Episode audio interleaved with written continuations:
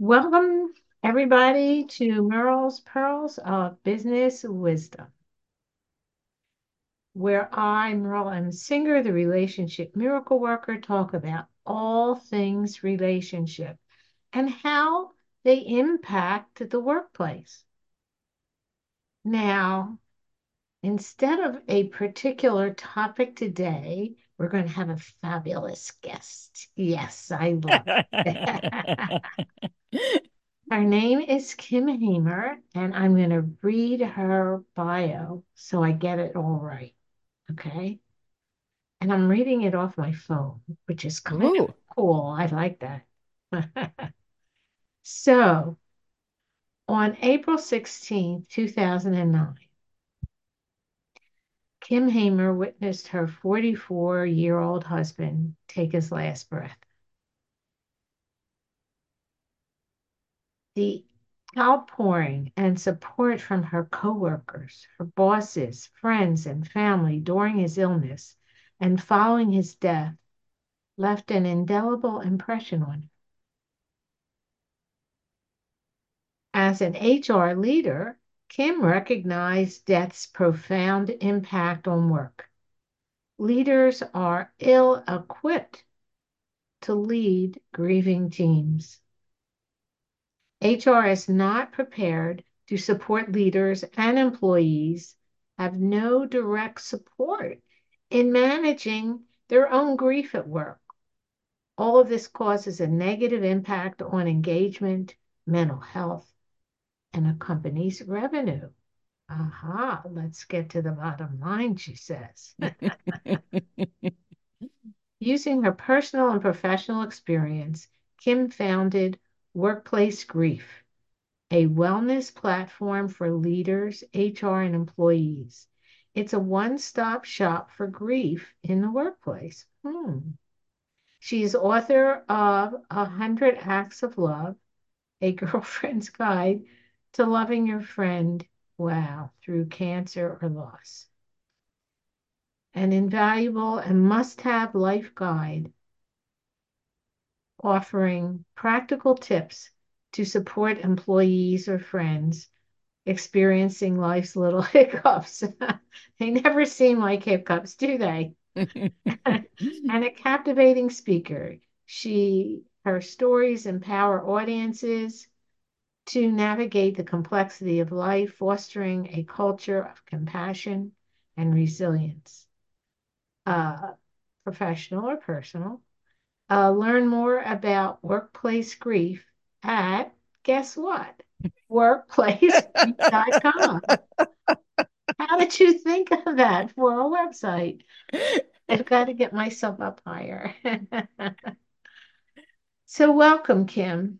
And I guess we can tell everyone that uh, we knew each other many, many years ago and have reconnected. And I do remember I remember you were going through, so that's how long, that's how we know how long ago it was. I know exactly. It's been quite a few years.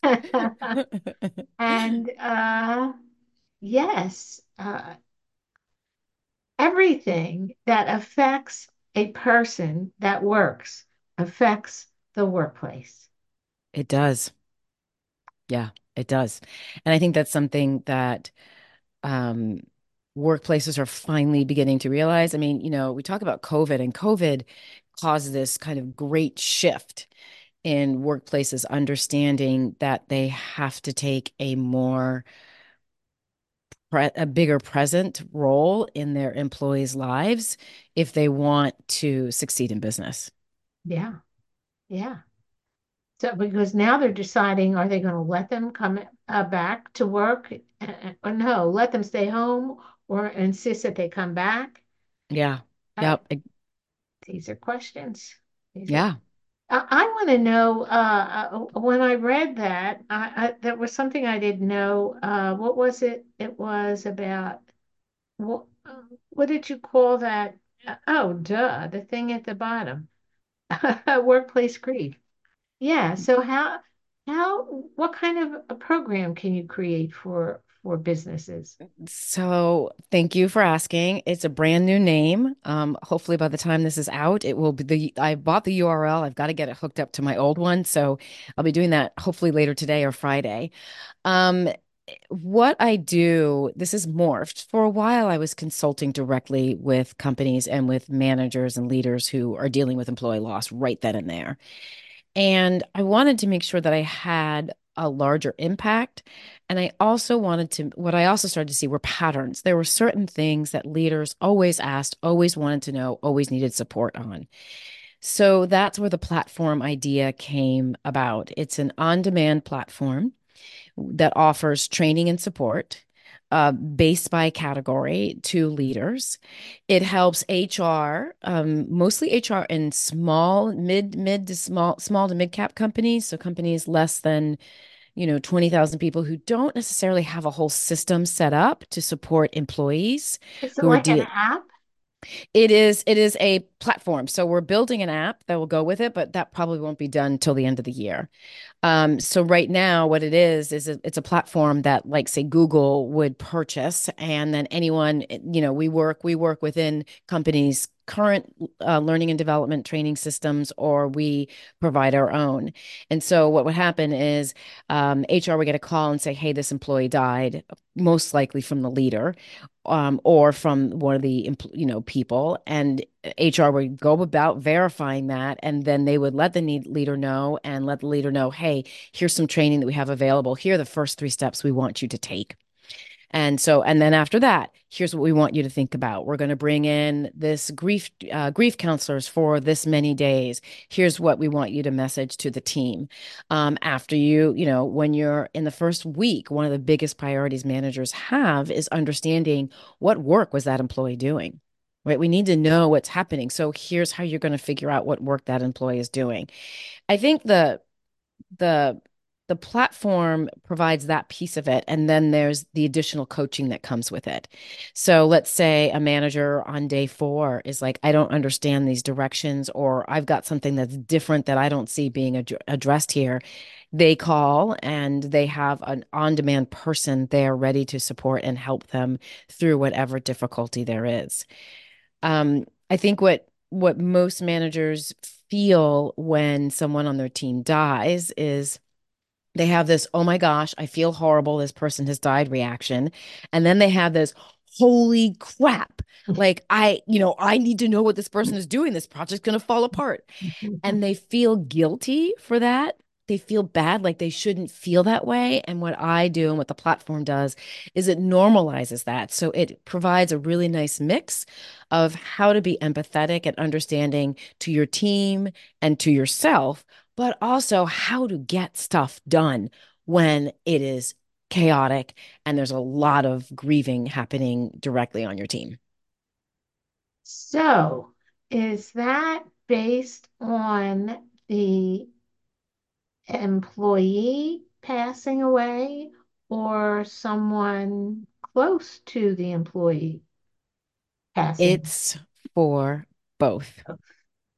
So I have worked with leaders helping them go back into the workforce after the death of after having a significant loss um, and, and employees as well. So usually, what I've done in the past is I will get a call about an employee. They're coming back to work. They're really nervous about it. We have I will coach that employee, but I will also then work with the manager and the team on making sure that they understand how this person might show up and the effects of grief and how it's going to show up in their work and how to how to handle that during the first six to eight weeks usually.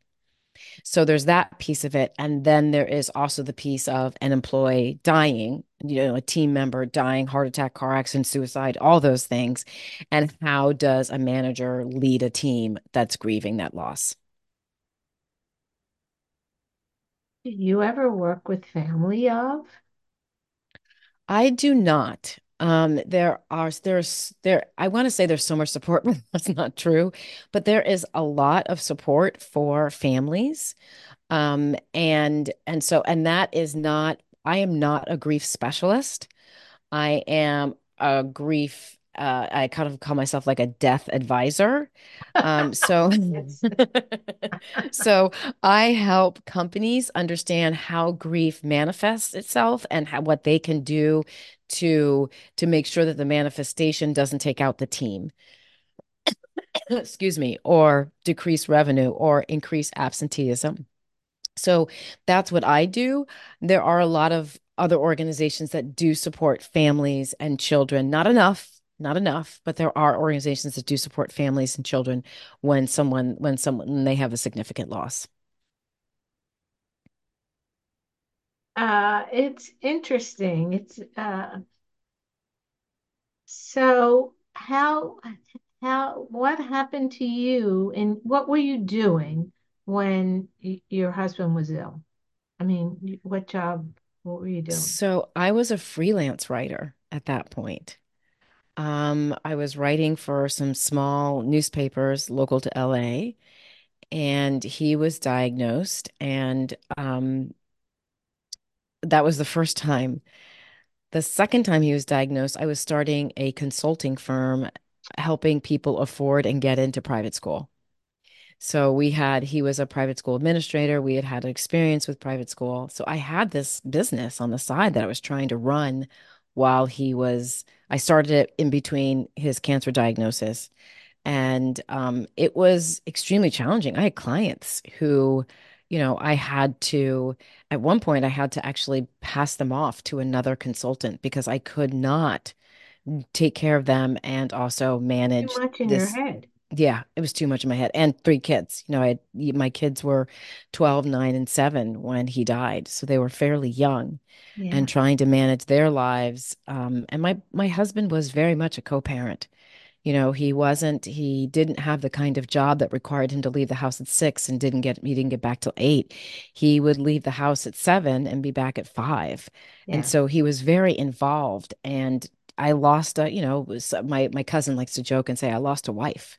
yeah, Um, you know, but I lost him before before he even died because the chemo really did a number on his brain.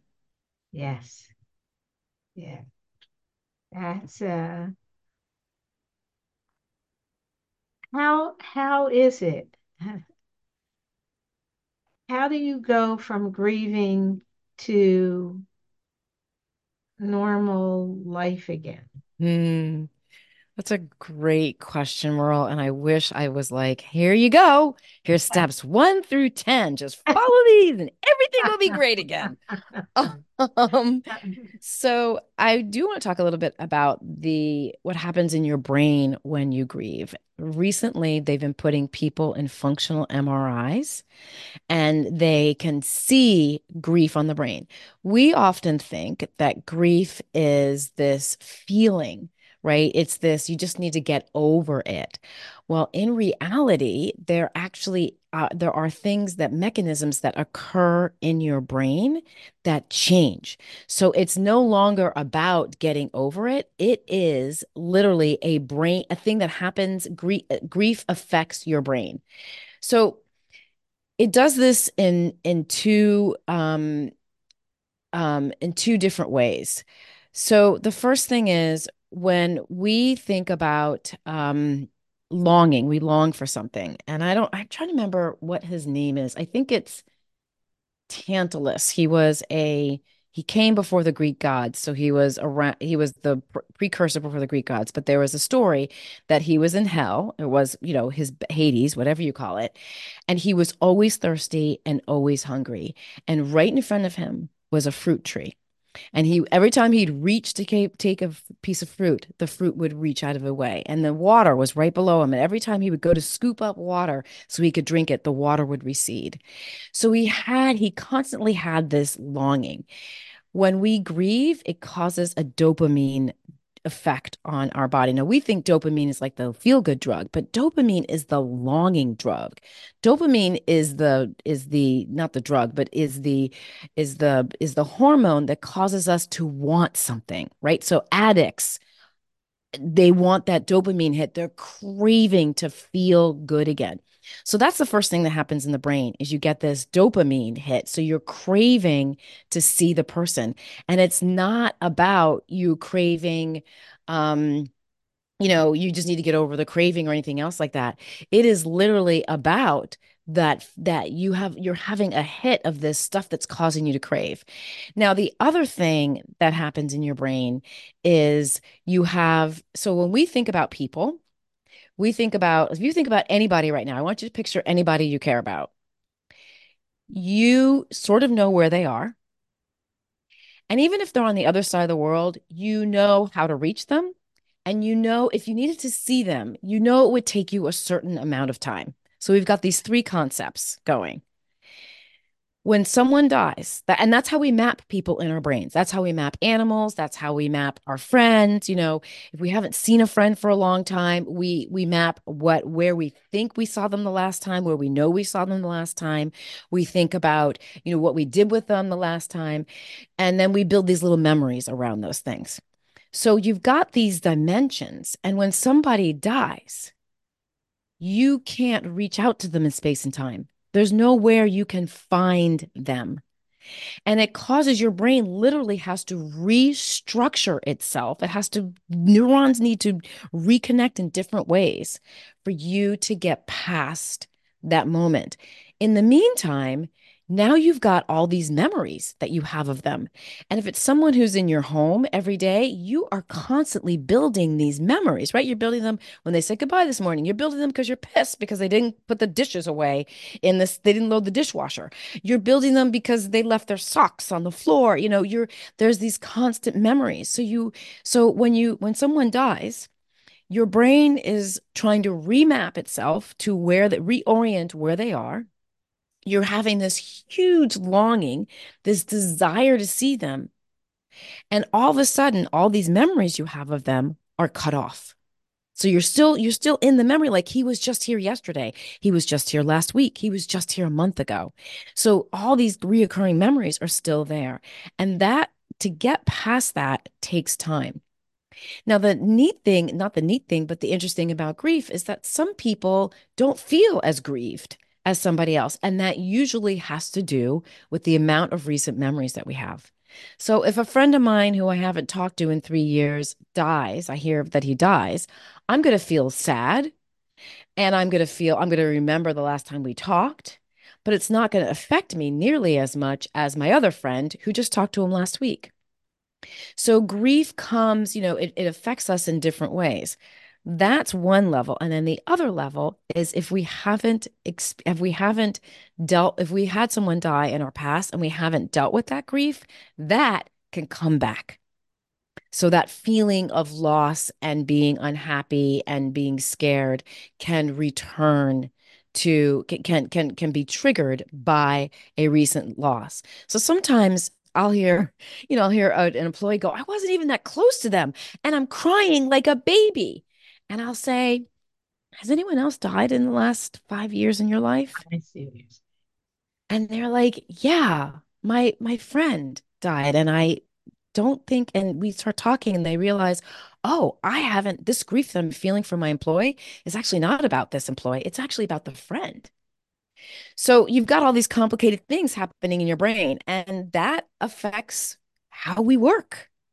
It affects how we show up. It affects our temperament. It affects our ability to focus. It affects our ability to get stuff done. And yet, at work, nobody really talks about it. They usually bring in an employee assistance program, crisis management. They offer counseling for a day or two. They tell employees, hey, we have this EAP, employee assistance program. Give them a call if you're dealing with it. But most employee assistance program, you get three or four calls and that's not enough to process the grief. The other thing is that grief is it one of the best ways you can process it is actually as a group it's really helpful to know that other people are grieving, no matter what level they're grieving on. And so it's important that a team can come together and have that space to know that we're all grieving. That actually decreases the negative sort of, I don't know if it's negative feelings, but it decreases the negative effects of grief on a workplace. So that's why they have funerals or uh, uh, Jews sit Shiva Yes. Yes. In every single society, in every single culture in the world, they have a ritual of becoming an adult Yeah. and a ritual of death Wow. And because it m- marks a chan transition. I haven't done the research about the birth yet. And and some cultures don't they they will couple, but they don't have like a wedding like we we do. So that that Oh, is not that is not always across all cultures. right. Right. That's uh that's fascinating. The- uh, uh, another thing, oh, so you talked about the, the, the distance from which uh, the time distance from you that that you last seen the person. So is there a difference between uh, a neighbor who you saw yesterday and your child or your mother or somebody that you, you lives on the, uh, the other coast or something? Yeah, so the biggest difference with the level of grief is the relationship. So it's for, for instance, I, you know, I saw my sons at Christmas. If I don't see them for six months, but I see my neighbor every day and my neighbor dies, I don't have that connection with my neighbor just Right, because we see each other every day. right, So the the the connection is really built up over time. Um, so if I'm an employee and I've worked at the same place for 17 years and I've seen this person every day or every work day for the last 17 years, that relationship is when that person's gone, yes, that's going to hurt a lot. And it may actually even hurt more than your aunt yes, who died, who you don't really know very well. You see her right, at family gatherings, you don't really talk a lot. right, So, so there, the the idea that someone that the level of grief is related to their to their familiar familial relationship is not always true. And I think that's right, sometimes where companies also downgrade or don't realize how important it is to talk about when an employee dies because we don't know, companies don't know that relationship that employee had to that's these right, people. that's right. Uh, or to anybody, Yeah, it's true. It's true. And, you know, I want to be fair to organizations. They're under a lot of stress right now. Now, yes, there are companies that are making gazillion dollars. I get it. And that's, you know, that they seem to Their be making it on that's their job. And and they seem to be making it, you know, sometimes really in a good way and sometimes not in a bad way. And honestly, if we don't buy it, they don't make it. But the thing that that that com where was I going with this point?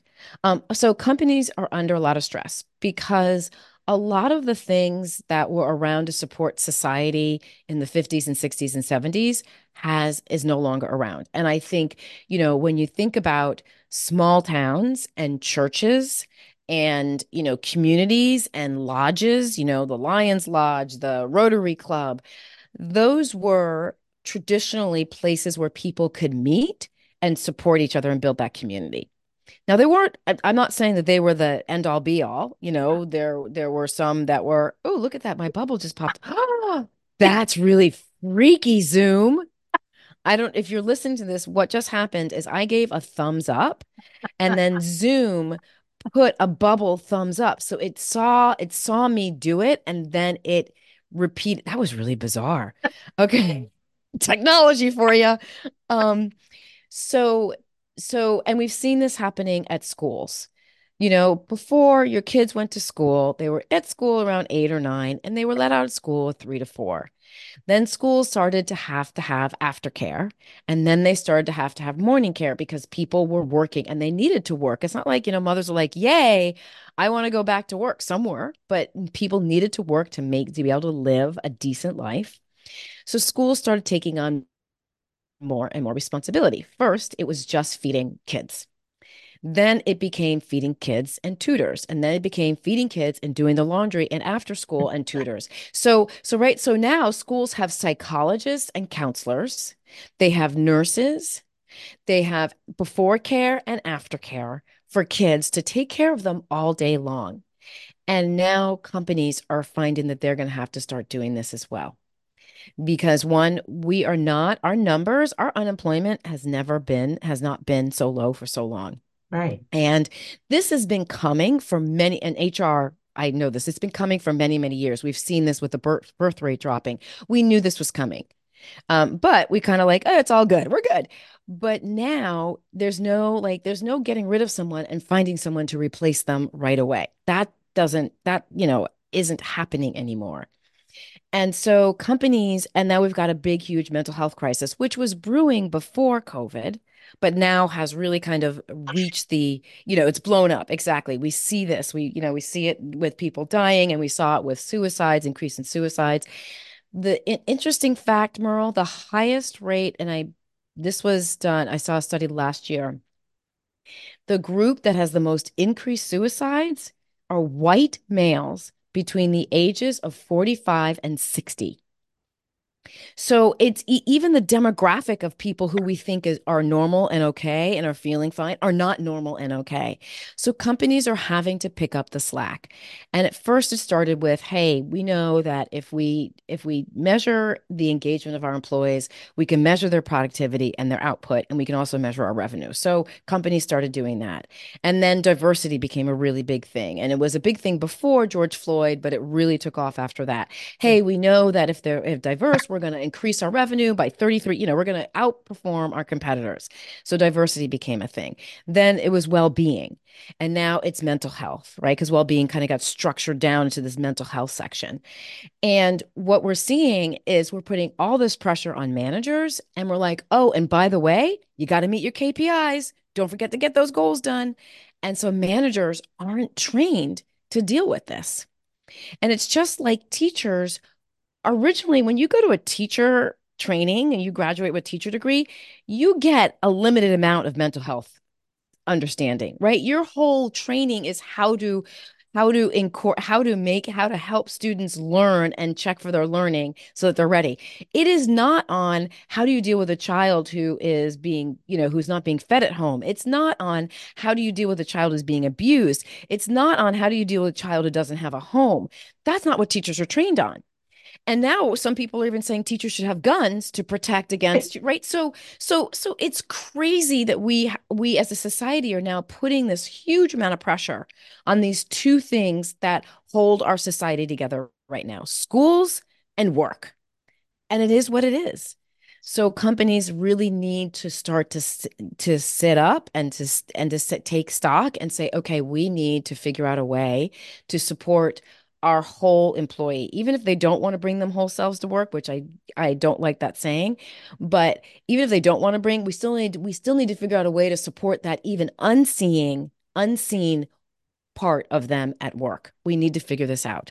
And that's why I do what I do because grief is everywhere, or most people are carrying it around. I focus mostly on death because it's it's such a pinnacle moment in in a career it's a pinnacle moment for a leader. It is often i talk to leaders all the time who say i wish i saw you. I wish i knew you 3 years ago because or 20 years ago because losing that employee was the most difficult career thing i most difficult leadership challenge i have ever been through. Um so that's why I do what I do is really narrow because it's so it's just it brings up so much stuff. There's great ways companies can learn to support employees um, even while, you know, and also support them through this grief process. It's I talked a lot. No, no, it's good. Good. Um, I, I I think uh, what you're saying is at least it's one, we are not dealing with mental health Eh, as a society, certainly in the United States, in a way that's even close. So this is at least a piece of that. Exactly. And things that the leaders learn in our platform and through coaching, they're not just for death. Leaders can continue to use those skill sets beyond just this crisis. And, and I think that the the, the skill set is thinking about and noticing and dealing with the other person. Yes. Yes. It's the, we're basically we're skilling leaders up to have a higher emotional intelligence. Yes. And and you know, that side of it is so that there's two sides of that, right? The leader has to be willing, which usually happens when there's a death. They're out of their mind, they're crazy, they don't know what they're doing. They're open and they're willing. And then they have to be able to practice it in a place that's safe. And you can't make a workforce safe unless HR understands what's happening within the organization, unless the leader above understands what's happening in the organization, understands what's happening with the grief on the team. And then they and they have that really solid knowledge. Like no one people don't know that grief changes your brain. People Right. feel like it's just a feeling. It's not. So mm-hmm. when you provide that information for everybody, and then the, I forgot to add the one thing that we are, we also have on our platform are nudges. So, you know, we all Oh, know that there's information, right? There's information we love to talk about, right? We are going to talk about that. We forgot about that. So, so it's one thing to watch a video, but imagine what happens when you watch a video about how to do something, a three minute video about how to do something. And then two hours later, you get a nudge of what was your favorite part? What's the thing you remember the most about the video? And then a day later, you get, have you implemented that thing today? And then a week later, you get another little nudge. It helps retain and helps people practice what they've learned. Because I, even with my best intentions, I have books on the shelf that I have read that I need to reread because I don't remember what's in them. I think I implemented one thing out of the 55, right? So we all need those nudges. And that's a really, that's a, that's a part, of, part of the platform that I'm very proud of um, because it's not just shoving training down your throat and here's a video and good luck. It is in the combination with the nudges and the coaching, people, the leaders are retaining information that helps them through this difficult challenge, but also helps them become better leaders. That sounds awesome. Huh? So I had one last question about grief, though. So um, uh, that you didn't mention, I, I I observe that some people, when dealing with grief, feel guilty when they when they release that grief or when they don't when they're not bothered by it all day every day that they feel they feel if they don't have that oh i'm so upset about him that i didn't really love him her Yeah, so how how how, how what can you do about that I love that question, Merle. I love that because that's the within our platform, that's something that we address.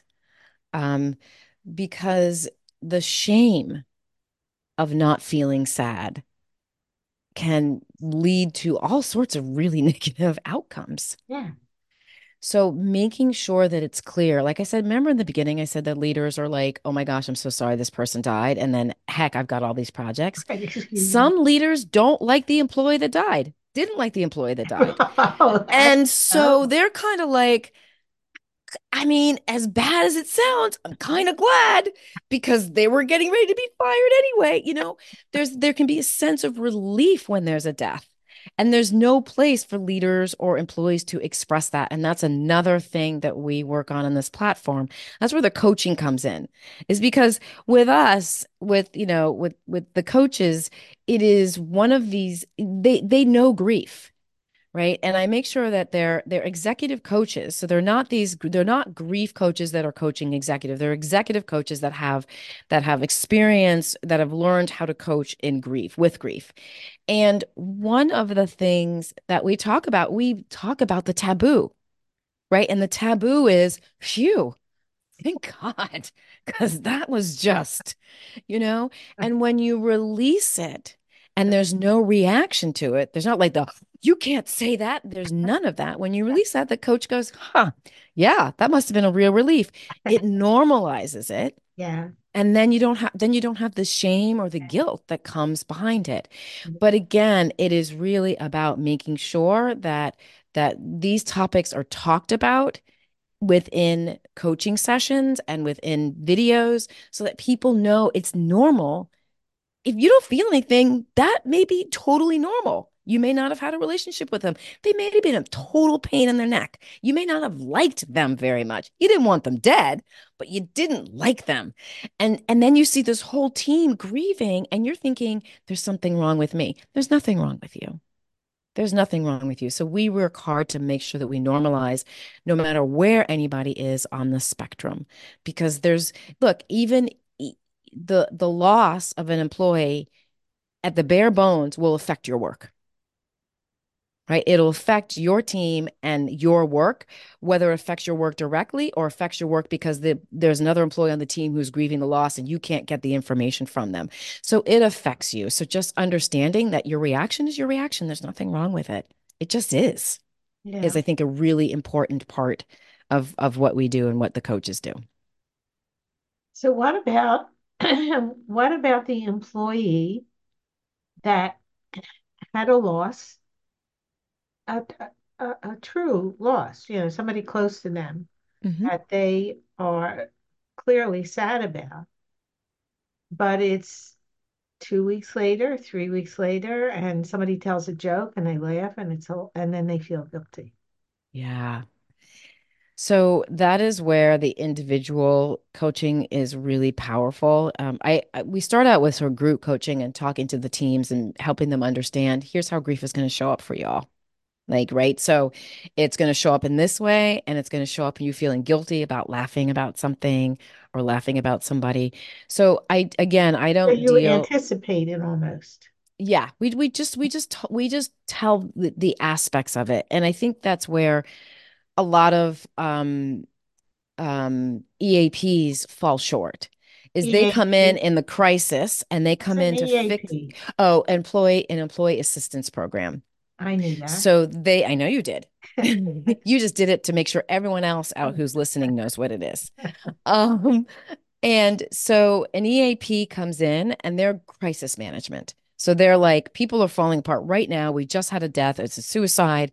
Our team cannot work. We need someone to come in and talk to our team and just kind of calm everybody down, like just bring the chaos down a little bit. Um, some EAPs will offer individual coaching. They'll come on site and people can make appointments and, you know, 20 minute slots of just talking about their grief. So that's the crisis management piece. The bigger piece is that piece of, hey, everybody, this is how it's going to show up over the next eight weeks, nine weeks, 12 weeks, maybe even a year from now. And one of the one of the ways we talk about that is that thing of when you, I remember when Art died, um, I had a friend who used to leave me a joke on my answering machine. Remember answering machines, Merle? Remember when we didn't have them? So, yes. so she would leave a joke on my answering machine every Wednesday morning. And she would always call when I was trying to get the kids ready for school. Right. And she did that on purpose. And so I would get the kids out the door and I would go to the answering machine and I would listen to the messages. And, you know, in the beginning, most of the messages were, Oh my gosh, Kim, I'm so sorry. You know, if you need anything, let me know, which we'll, we can talk about really briefly is the worst thing you can say. Right. Um, you know, it was all that, but she would leave these messages and I would laugh. Yeah. And, and sometimes it was the only time during the day that I laughed. Yeah. Right. But understanding that laughter doesn't mean that you didn't love the person any any less. It's a moment of like just that having that life. Grief is complicated. And depending on how the person died, it becomes it can become really complicated. So that's a very long way of telling you that to laugh in a moment after someone has died is normal. There's nothing wrong with it. Somebody else may not laugh because they just can't wrap their heads around it right now. And there's nothing wrong with them, and that's normal. The point is is to normalize reactions across the team so that no one feels guilty or ashamed for the reaction they did or didn't have. Yeah. That makes sense.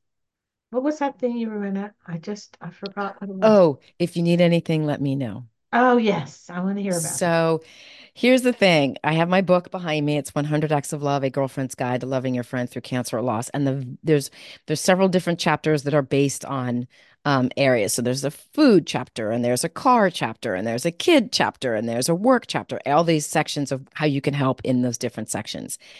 This tip is the only tip that has one whole chapter to itself. And I literally say, if you take nothing from this book, take this. And that is do not say, if you need anything, let me know. Now, I know some of your audiences are like, oh my God, I say that all the time. I thought I was being helpful. And the reality is, look, none of us has been taught what to say. Eh, we don't feel like saying I'm sorry is enough. We feel like we want to offer some support. But here's why that's not a great thing to say. And any version of it is one, what is anything? Merle, as you know, I had young kids. Did anything mean that you were going to go pick up my Okay. snot-nosed, sneezing toddler at preschool and bring him home? No. Or did anything mean like, hey, I'll be happy to drop off a bottle of wine, right? So anything is too big a term. And now you've put the pressure. Here's number two, the reason why it's not helpful. Now you've put the pressure on the person whose life has already been turned upside down to figure out what they need. And I remember in the beginning, I had no idea what I needed. I knew meals were going to be helpful. So that was taken care of. I knew getting the kids to school would be helpful. But beyond that, I had no idea what I needed. And it mm. was literally people who were coming and saying, Hey, what about this? And I would like, oh, that's a great idea. Let's do it. That's another great idea. That's not such a great idea. Let's not do that. So it was literally people coming forward with ideas. So so you've now inadvertently put the pressure on the person who is under great duress to figure out what anything is. Right. The third reason it's not helpful, let's just say that they figure it out, that they say, okay, this is what I need. Right. One, they have to remember who said, if you need anything, let me know to ask them. Right. And everyone's made that offer, so they have no idea.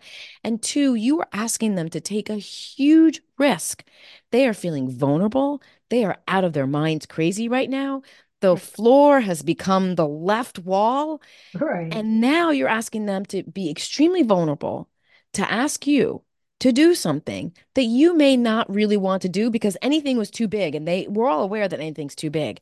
And to risk you them hearing you say no, they're not going to do it.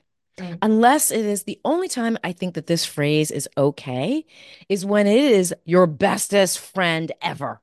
Yeah. And you know, you can call her at 2 a.m. and say, Hey, I need you to come hold my hair because I'm vomiting, or I'm almost out of pasta right now. Can you run to the store? Right.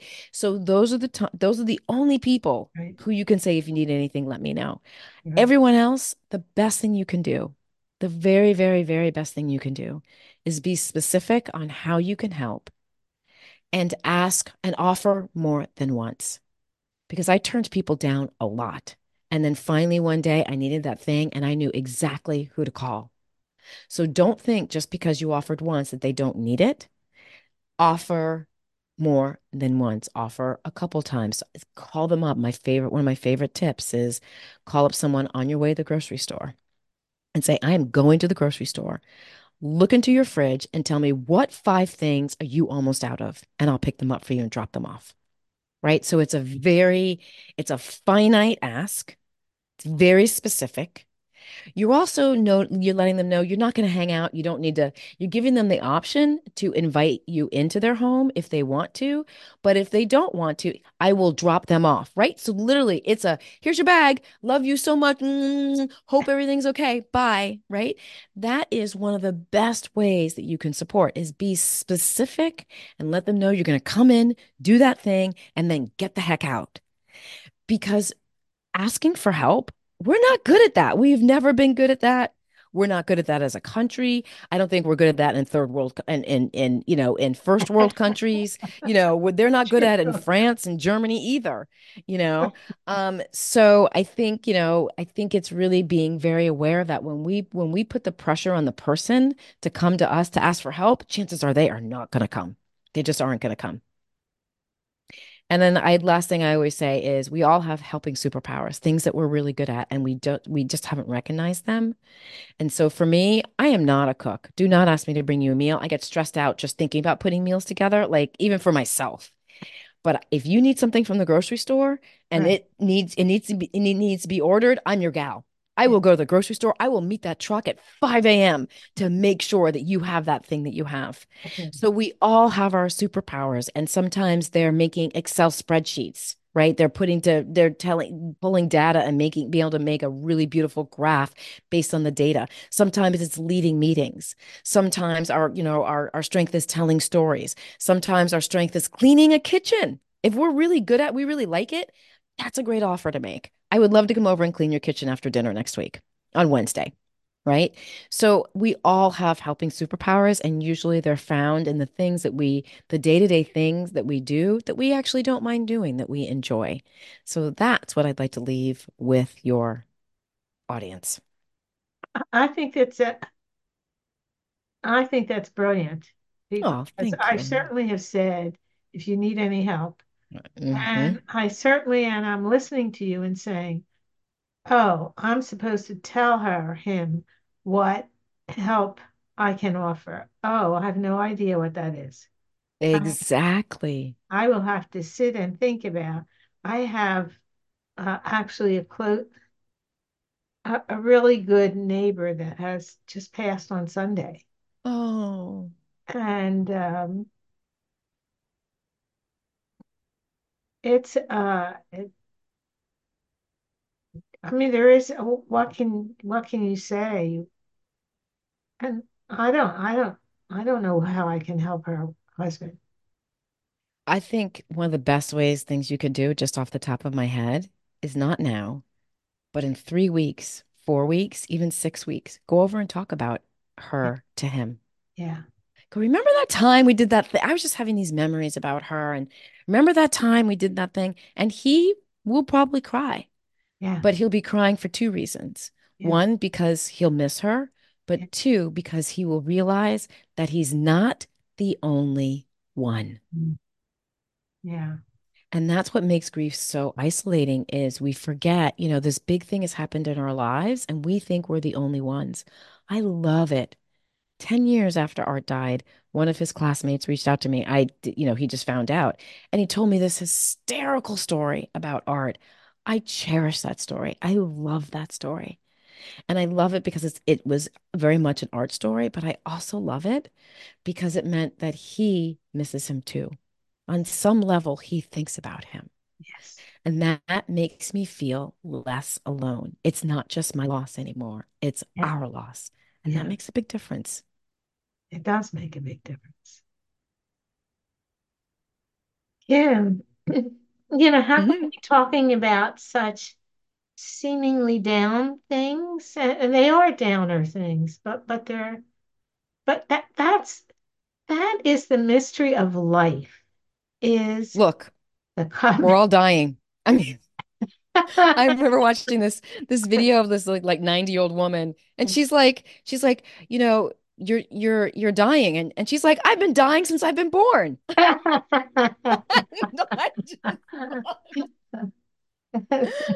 It's true and I Yeah. it is an uncomfortable topic and it's also one where we have so much power and ability to help and support others. Yes. And that's why I talk about I want to bring back, I want people to feel the joy of knowing that they did something that helped another person. Yeah. Amen.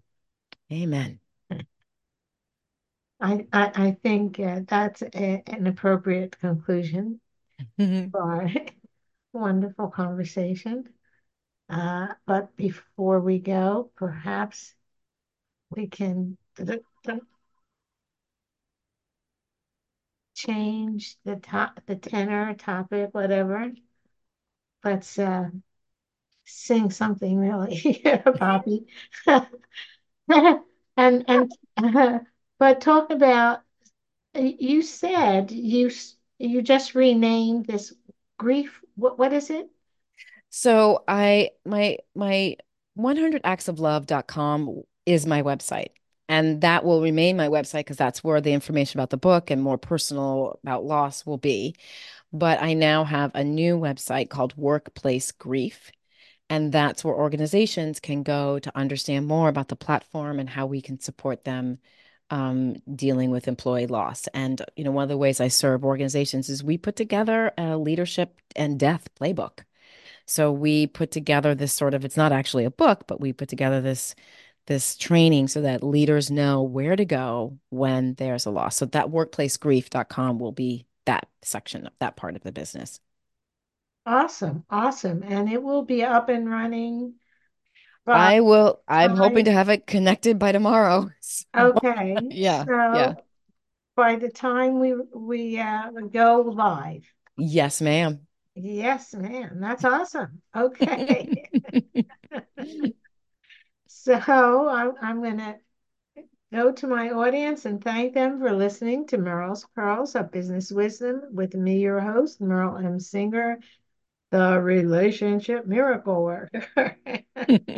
And you can find this episode and all past episodes on relationshipmiracleworker.com slash podcast. But you can, that, if that's easiest, fine. Otherwise, go to Apple or Amazon Music or Spotify, whatever platform you listen to your podcasts on, and listen and look for Merle's Pearls of Business Wisdom, and you will find this episode with Kim Hamer. Woohoo! Bye, everybody. Bye, everyone. Merle, thank you so much. I really appreciate you. It's great to reconnect. It was, yes, it is.